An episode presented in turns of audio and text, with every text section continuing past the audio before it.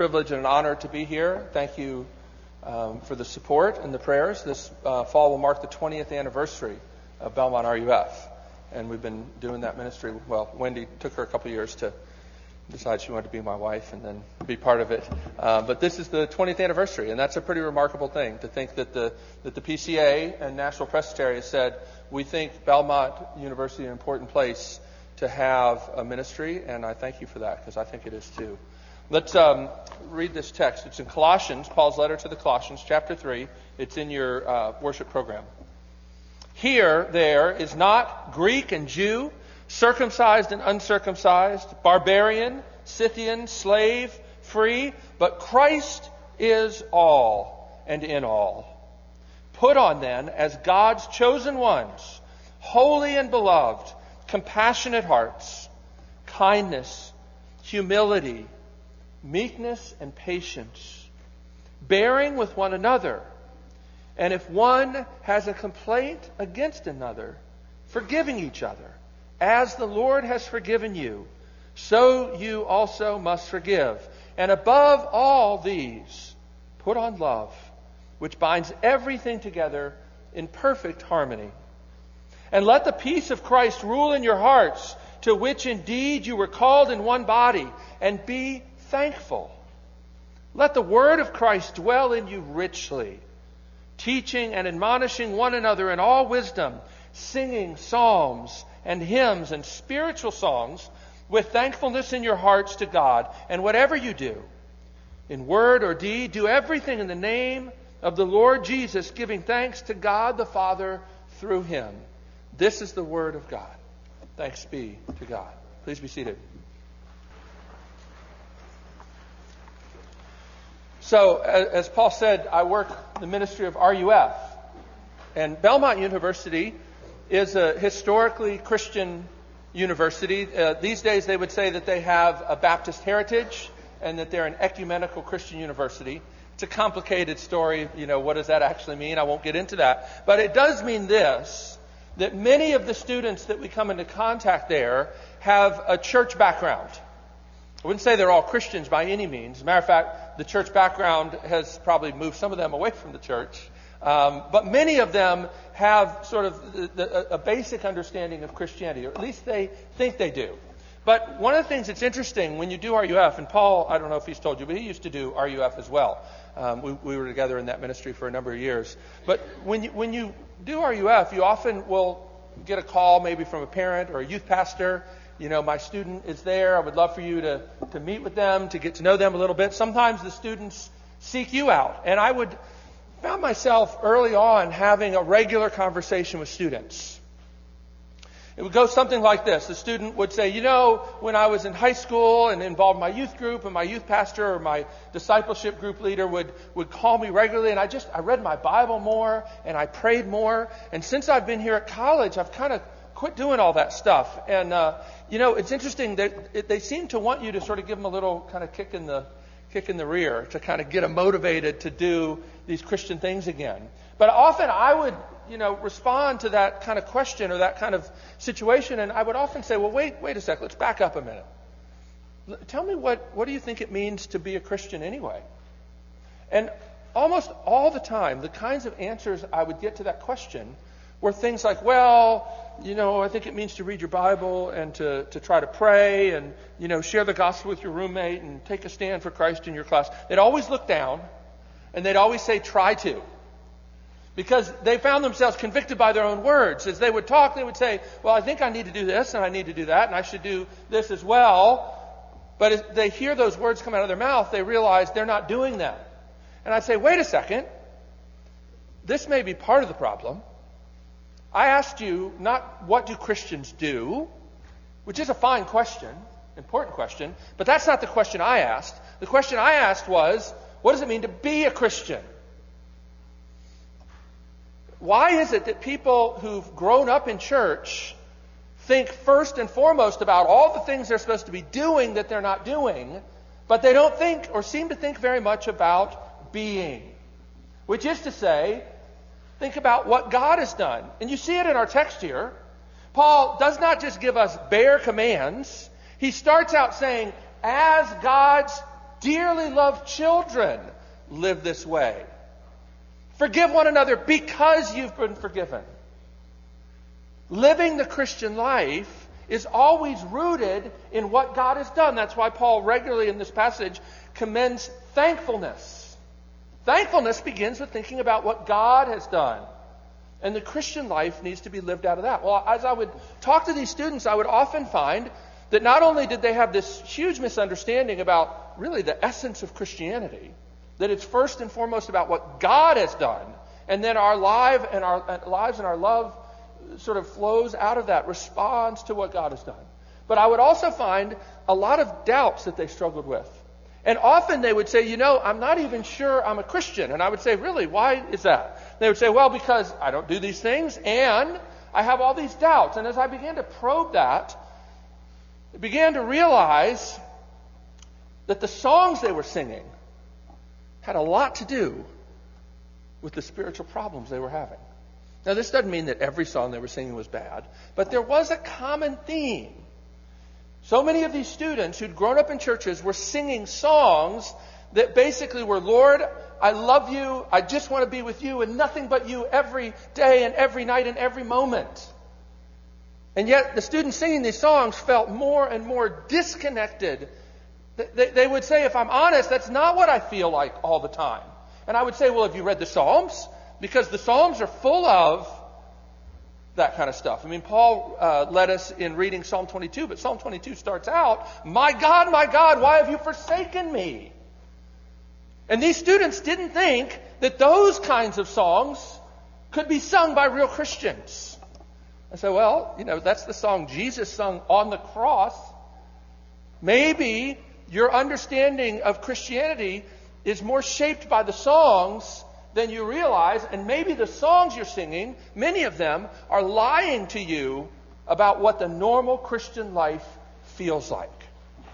And at that point, I began to realize pastors, elders, parents, friends need to attend to the kinds of songs we're singing. And what do you know? Paul thought that as well. It's in the Bible.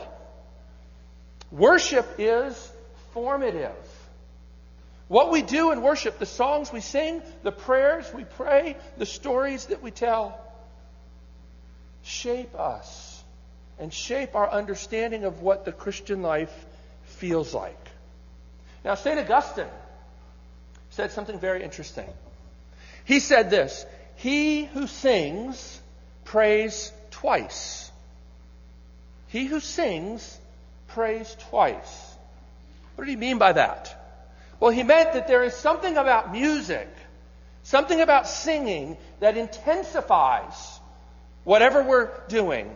If it's praise, it's one thing to say, Thank you, Lord. It's another thing to cry out in song, Thank you, Lord. It's one thing to say, Where are you, Lord? It's another thing to sing it. He who sings prays twice. It intensifies lament and praise. And that's what Paul is saying here in our text. The heart of what he's saying here is for the word of Christ to dwell in you richly. It's important that you sing and that you sing about the gospel.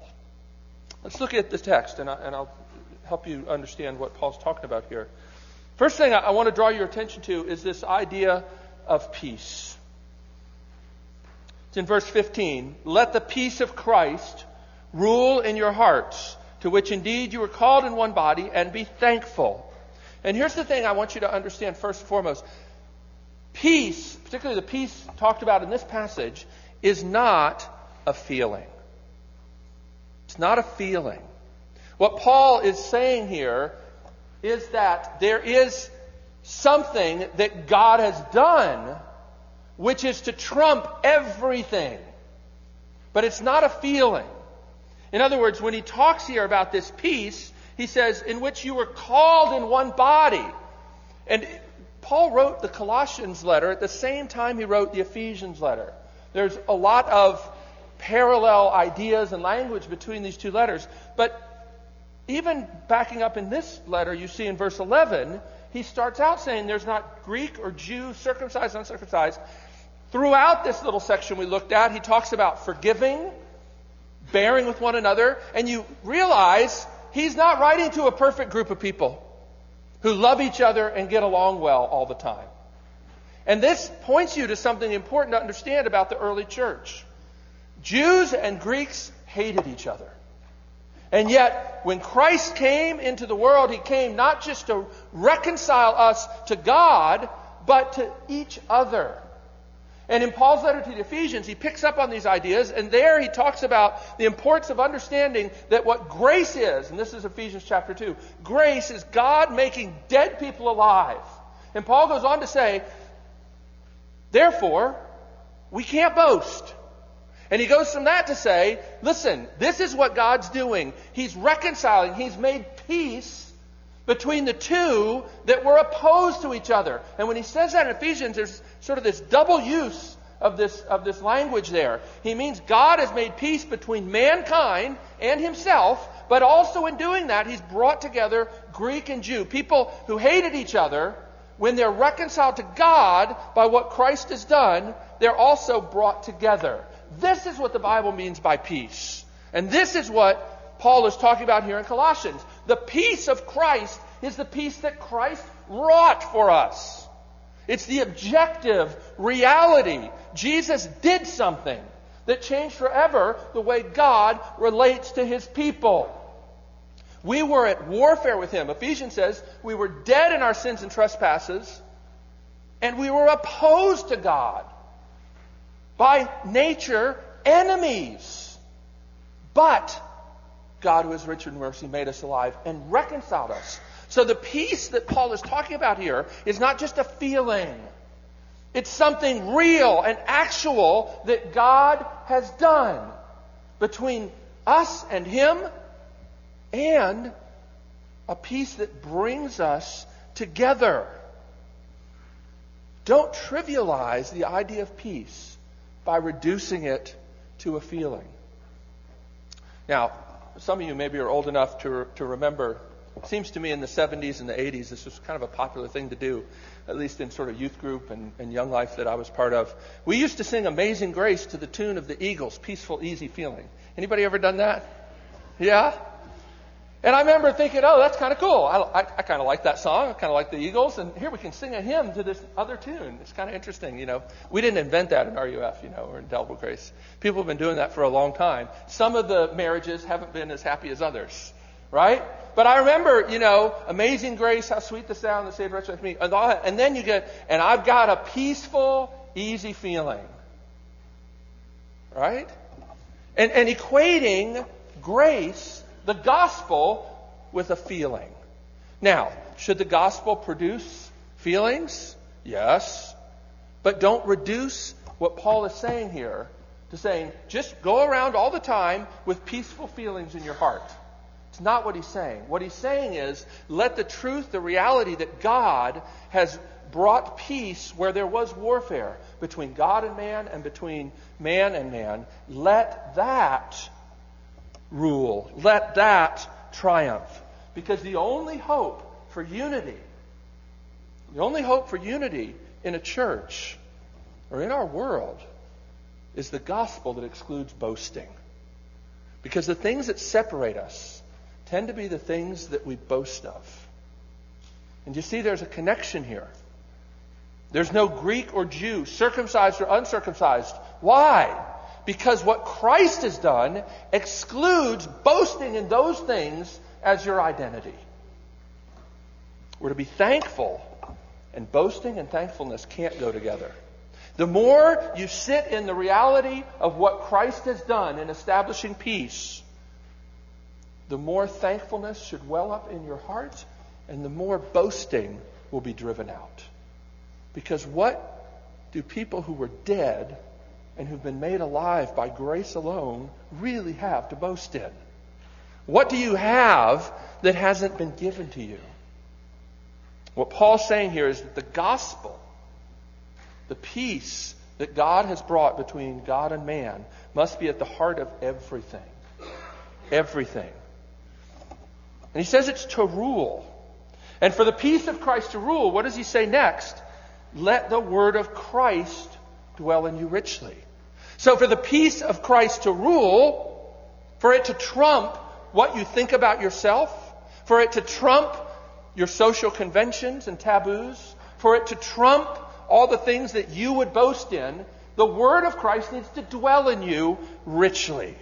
Now, this verse actually could be translated the word about Christ. And I think that's probably a better translation. And then it lines up with what Paul is saying in verse 15. Let the peace of Christ, which is the heart of the gospel, the word about Christ and what he's done, dwell in you richly. In other words, we are to be gospel driven. Maybe you've heard that phrase before. This is one of the passages that shows us this. The gospel, the idea that Jesus has brought peace between God and man, this word about Christ is to rule in us, and to do that, the word must dwell in us richly. And it's worth noting here that when he says, let the word of Christ dwell in you richly in verse 16, it's plural. So it's dwell in y'all. And that means not only are we to be gospel driven, our community is to be gospel driven. The word of Christ, the word about Christ, is to dwell in us richly. Not just in you individually and me individually. Thus, we're to be a gospel driven community. And then what does he say next? Singing is vital for us to be a gospel driven community. Singing. Now, if you hadn't read this passage, and I had read part of it, and then I stopped at the end of verse 16 and said, What do you think Paul says is next? In other words, let the word of Christ dwell in you richly. And then you might ask, well, how are we going to do that? What might you say? What might you have written? What might I have written? What might most pastors I know have written? I doubt they would have written sing. They probably would have written preach more. now, I'm not against preaching. I am a preacher. And I'm sure I preach better than I sing, which really doesn't say much about my preaching, but it says a lot about my singing. But Paul says, sing. Sing. And again, as Augustine said, he who sings prays twice. He doesn't say, let the word of Christ dwell in you. He says, let it dwell in you richly. This is not to downplay the importance of, of preaching. It's not to downplay the importance of Bible reading. It's not to downplay the importance of catechizing and teaching people doctrine. I'm for all that stuff. But it is to say, we must attend to the songs that we sing. We need both the lyrics and the music of the gospel, to steal a phrase from my old friend Scotty Smith. Singing. Again, not against teaching people the Bible.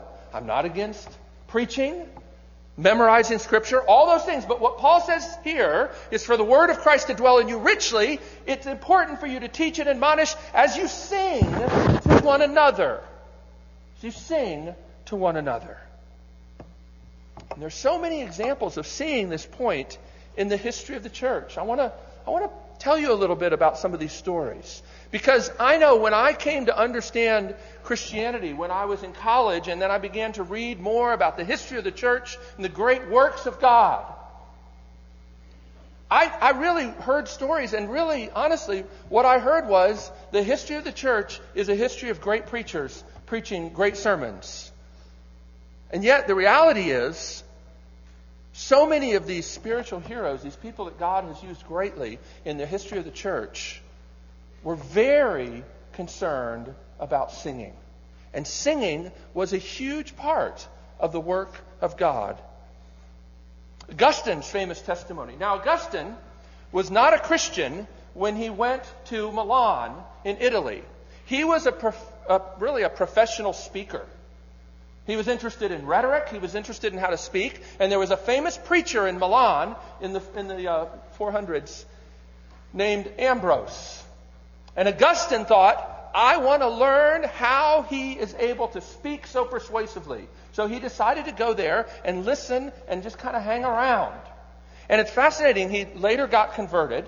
And you maybe have heard the story about how he was sitting in a garden. He heard some children. He couldn't even see them, but he kind of heard them through the hedge saying, Take and read, take up and read. They were singing a little children's sing song, game song. But what he heard was, Pick up the word of God and read. And he talks about God using that in his conversion. But he also says this for you to understand a bigger picture of what happened. He says this, and I, I think this quote is there in the, in the bulletin. He says, speaking to God, this is a prayer from his book, The Confessions. He says, God, I wept at the beauty of your hymns and canticles, that's another name for song, and was powerfully moved at the sweet sound of your church singing. Listen to this. He says, The sounds flowed into my ears, and the truth streamed into my heart. Now, it's interesting, in Ambrose's day, in Augustine's day, there was a lot of heresy going on, particularly a movement called Arianism, which taught that Jesus wasn't fully God, but he was the first created being. And the heretics actually used songs, popular songs, to teach this. And one of the things that Ambrose did was he wrote his own songs to counter the false ideas. But Augustine says those songs were essential. The sounds flowed into my ears and the truth streamed into my heart. Now, what's interesting is in 365 AD, there was a council at a place called Laodicea. At the council, they banned congregational singing. Most people don't know this. In 365 AD, the official church council said that laymen and laywomen were no longer to sing in church. It seems that maybe some of the songs that were being sung in Ambrose's day had been corrupted, and maybe people were singing them in a way that some of the church leaders thought were a little inappropriate. We don't know exactly why, but in 365 AD, the Council of Laodicea said this No others shall sing in church save only the canonical singers, the trained priests, who go up into the pulpit, into, the, into this area, and sing from a book. So in 365 AD, the church said laymen were no longer to be singing in church. They were instead to become spectators. Now we don't know how widely this was enforced in the Western and Eastern church, but basically for a thousand years, lay people did not sing in church. Can you imagine? I mean, Paul says you're to sing. And it's vital for you to become gospel driven and become a gospel driven community that you sing to one another. And the church leadership said, no, we're going we're going to only get the professional singers to sing. It is interesting to reflect on how the devil keeps wanting to get us back to the place where the people are the spectators and the professionals get up here and do a little song and dance. And it's always to the detriment of the gospel running through a community. It was John Huss who reintroduced congregational singing in the 1400s. Now, Huss did some other things. He began to say, well, people should actually read the Bible when the church leadership was opposed to that. They should be able to take communion, both the bread and the wine. But he also reintroduced congregational singing. Matter of fact, the, we have the oldest um, Hussite hymn book that we have is from 1509, six years before Martin Luther nailed those 95 theses on the church door at Wittenberg. John Huss was burned at the stake, a place called the Council of Constance, which was in 1415, and he died singing a hymn. His followers went up into the mountains to hide from the persecution, and they kept singing those songs to their children. Martin Luther, singing was hugely important in the Reformation. There actually was a, um, a Catholic monk who wrote a century after Martin Luther in the great revival that we call the Reformation. A century later, a Catholic monk, monk said this Martin Luther destroyed more souls with his songs than with his preaching. Now, when we think about Martin Luther, we think Oh, he corrected people's doctrine, he preached, he helped people understand things. And yes, that's true. As this quote I put in the bulletin there, he gave the German people the Bible in German. He gave them a catechism to summarize what the Bible taught so they could understand the truth of the gospel. But he also gave them songs to sing in German so that they may hear from God in their own language through his word and then sing back to God in their own language in German. Martin Luther wrote his first hymns when he received word about the first two Lutheran martyrs. Two teenage boys were burned at the stake in Brussels for confessing the gospel. And as they burned, they sang the Te Deum, an ancient hymn of the church. And when word reached Martin Luther, he sat down and composed his first hymn.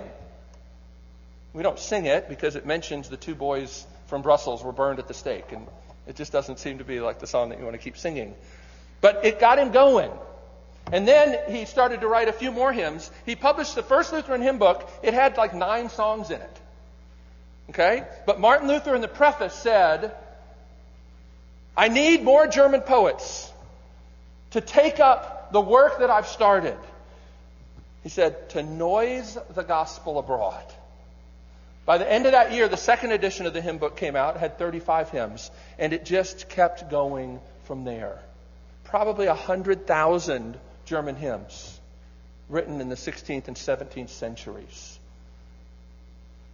Singing has been used by God over and over and over again. John Calvin, from our own tradition, John Calvin, not a perfect man by any means, but somebody God used greatly.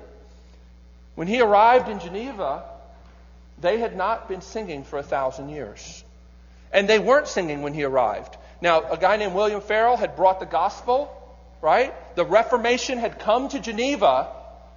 Calvin planned just to, to stay the night and then move on. He wanted to become kind of a scholarly recluse and write books and serve the church that way. But he was persuaded to stay in Geneva. And as he began to take stock of what was going on there, he said, Gosh, we got to start singing.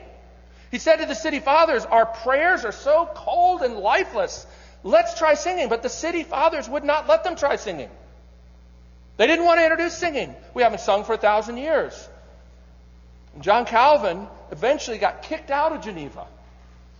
Went to a place called Strasbourg. In Strasbourg, for the first time, he heard people singing to God in their own language.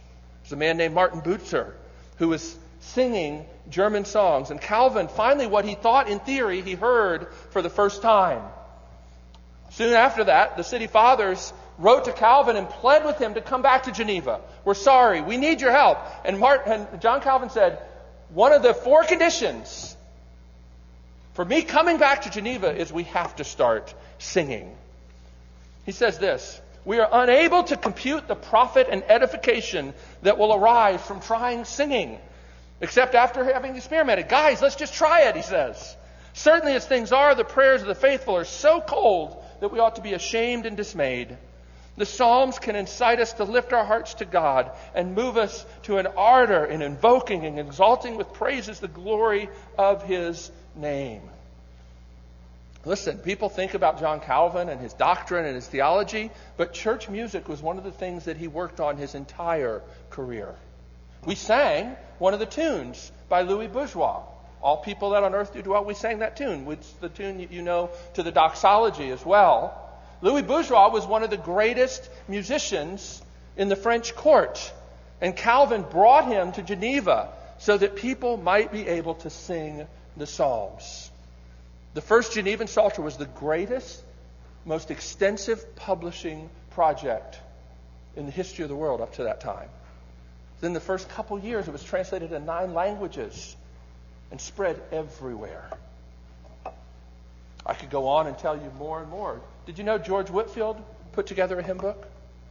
Did you know that John and Charles Wesley famously said that hymns were the way that people sort of learn their theology? John Wesley called their hymn book a little body or a little book of practical divinity.